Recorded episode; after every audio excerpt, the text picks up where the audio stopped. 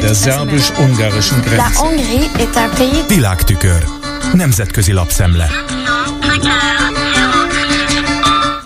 Köszöntöm a hallgatókat! A demokráciák nyomás alá kerültek. Terjedőben van a magyarhoz, illetve a törökhöz hasonló vezérdemokrácia. De Ausztriában is fenyegetnek antidemokratikus trendek. 40% a politikai rendszer alapvető megváltoztatását akarja. Így vezeti fel Hans Rauscher a Bécsi Der Standardban arról szóló írását, hogy mit lehet tenni a demokrácia fenntartása érdekében. Hogy a szerző véleménye még világosabb legyen, ebben a szövegkörnyezetben a vezér a Führer szót fedi, tehát Führer demokráciáról van szó. Az ilyen demokráciára hasonlító, de mégsem demokrácia, hanem autoriter berendezkedések közé sorolja Rauscher Magyarország és Törökország mellett Oroszországot, Indiát és Izraelt. Választások vannak, és az erős vezért viszonylag sokan támogatják, de már alig nyílik esély a demokratikus váltásra. Az osztrák elemző kitér arra, hogy Donald Trump is szívesen rendezkedne be ilyen módon remélt második hivatali ciklusában. Az olasz Giorgia Meloni pedig alkotmánymódosítással törekedne az államelnöki hivatal domináns szerephez juttatására. Rauscher emellett azt az egyébként téves állítást is hangoztatja, hogy az illiberális demokráciát Orbán Viktor találta fel, és nem az amerikai Farid Zakaria. De ebben nincs egyedüli, már a félvilág a magyar kormányfőnek tulajdonítja a copyrightot.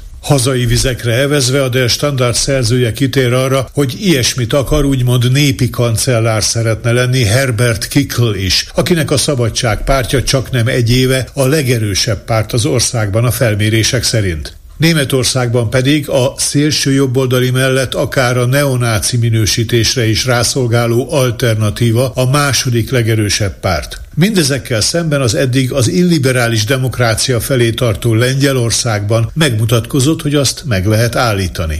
Rauscher kiemeli, hogy a valódi demokrácia nem tiszta többségi diktatúra, hanem a kisebbségek védelmét is jelenti. Az a demokrácia, amely egyben liberális demokrácia is, védi az egyén jogait a többségi tyrannisszal szemben, és ezt teszi vonzóvá. A mértékletességen, a világra való nyitottságon, a türelmen és a pluralizmuson alapul. Miközben az illiberális demokrácia gyűlölködéssel működik, nacionalista, népi abban az értelemben, ahogy a német fölk is szó értendő, ellene van a pluralizmusnak és Európának. Ellenségekre van szüksége. Orbánnak Soros Györgyre, Putyinnak a romlott nyugatra, Kikelnek a külföldiekre. Rauscher a cikkben utal arra, hogy Christoph Hofinger szociológus és politológus a demokrácia megmentésének a kulcsát abban látja, a demokráciának teljesítenie kell a jobb élet ígéretét. Ha nem képes ellensúlyozni a növekvő egyenlőtlenségeket, akkor az emberek meg fogják kérdezni, mi végre a demokrácia.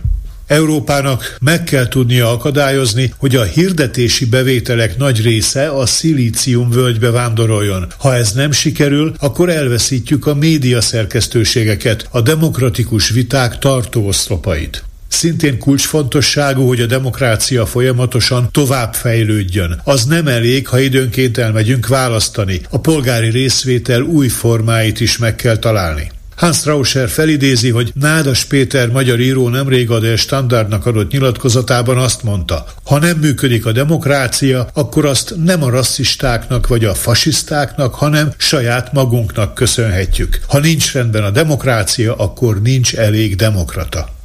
Most pedig ereszkedjünk le a napi aktualitások közé. Összefog-e Orbán és Ficó? Ezt a kérdést boncolgatja a Politico amerikai portál európai kiadása. Miután a lengyel választások nyomán várhatóan Európa barátabb kormány alakul Varsóban, de Szlovákiában a baloldali nacionalista Robert Ficó győzelme nyomán a magyar kormányfő új szövetségesre lelhet az Európai Tanács asztalánál. Milán Nics, a német külkapcsolatok tanácsa vezető elemzője szerint Orbán megpróbálja maga mellé felsorakoztatni Ficót a migráció, a jogállamiság, valamint Oroszország ügyében. Ha sikerül időben letennie Ficónak a hivatali esküt, már a jövő heti brüsszeli találkozón kiderülhet, hogy az új páros kijelölteti-e a migrációs vita újranyitását. Milánnics úgy véli, Ficó valószínűleg támogatni fogja Orbánt a jogállamiság kérdésében, de Ukrajnát illetően nem fogja rombolni az EU egységét, mert ahhoz azért túlságosan pragmatikus. A választási kampányban túlságosan elment a szélsőségek felé. Vélekedik az elemző, aki szerint egyébként öngolt rúgtak az európai szociáldemokraták, amikor az új szlovák vezető kormánypárt tagságát már most felfüggesztették a pártcsaládjukban, amikor Ficó még meg sem kezdte a kormányzást. Az új szlovák miniszterelnöknek egyébként nincsenek olyan külpolitikai ambíciói, mint Orbánnak. Mindig a hazai ügyekre figyelt, és Brüsszelben inkább gyakorlatiasnak bizonyult.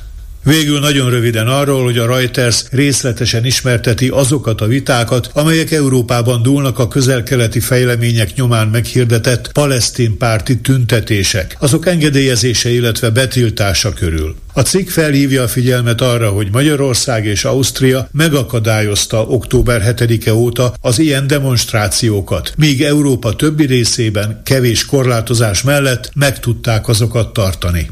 Ez volt ma a Nemzetközi Média Szemle Kárpáti Jánostól. Köszönöm a figyelmüket. Der szerbus-ungarischen Grenze. La Hongrie est un pays... Nemzetközi lapszemlét hallottak.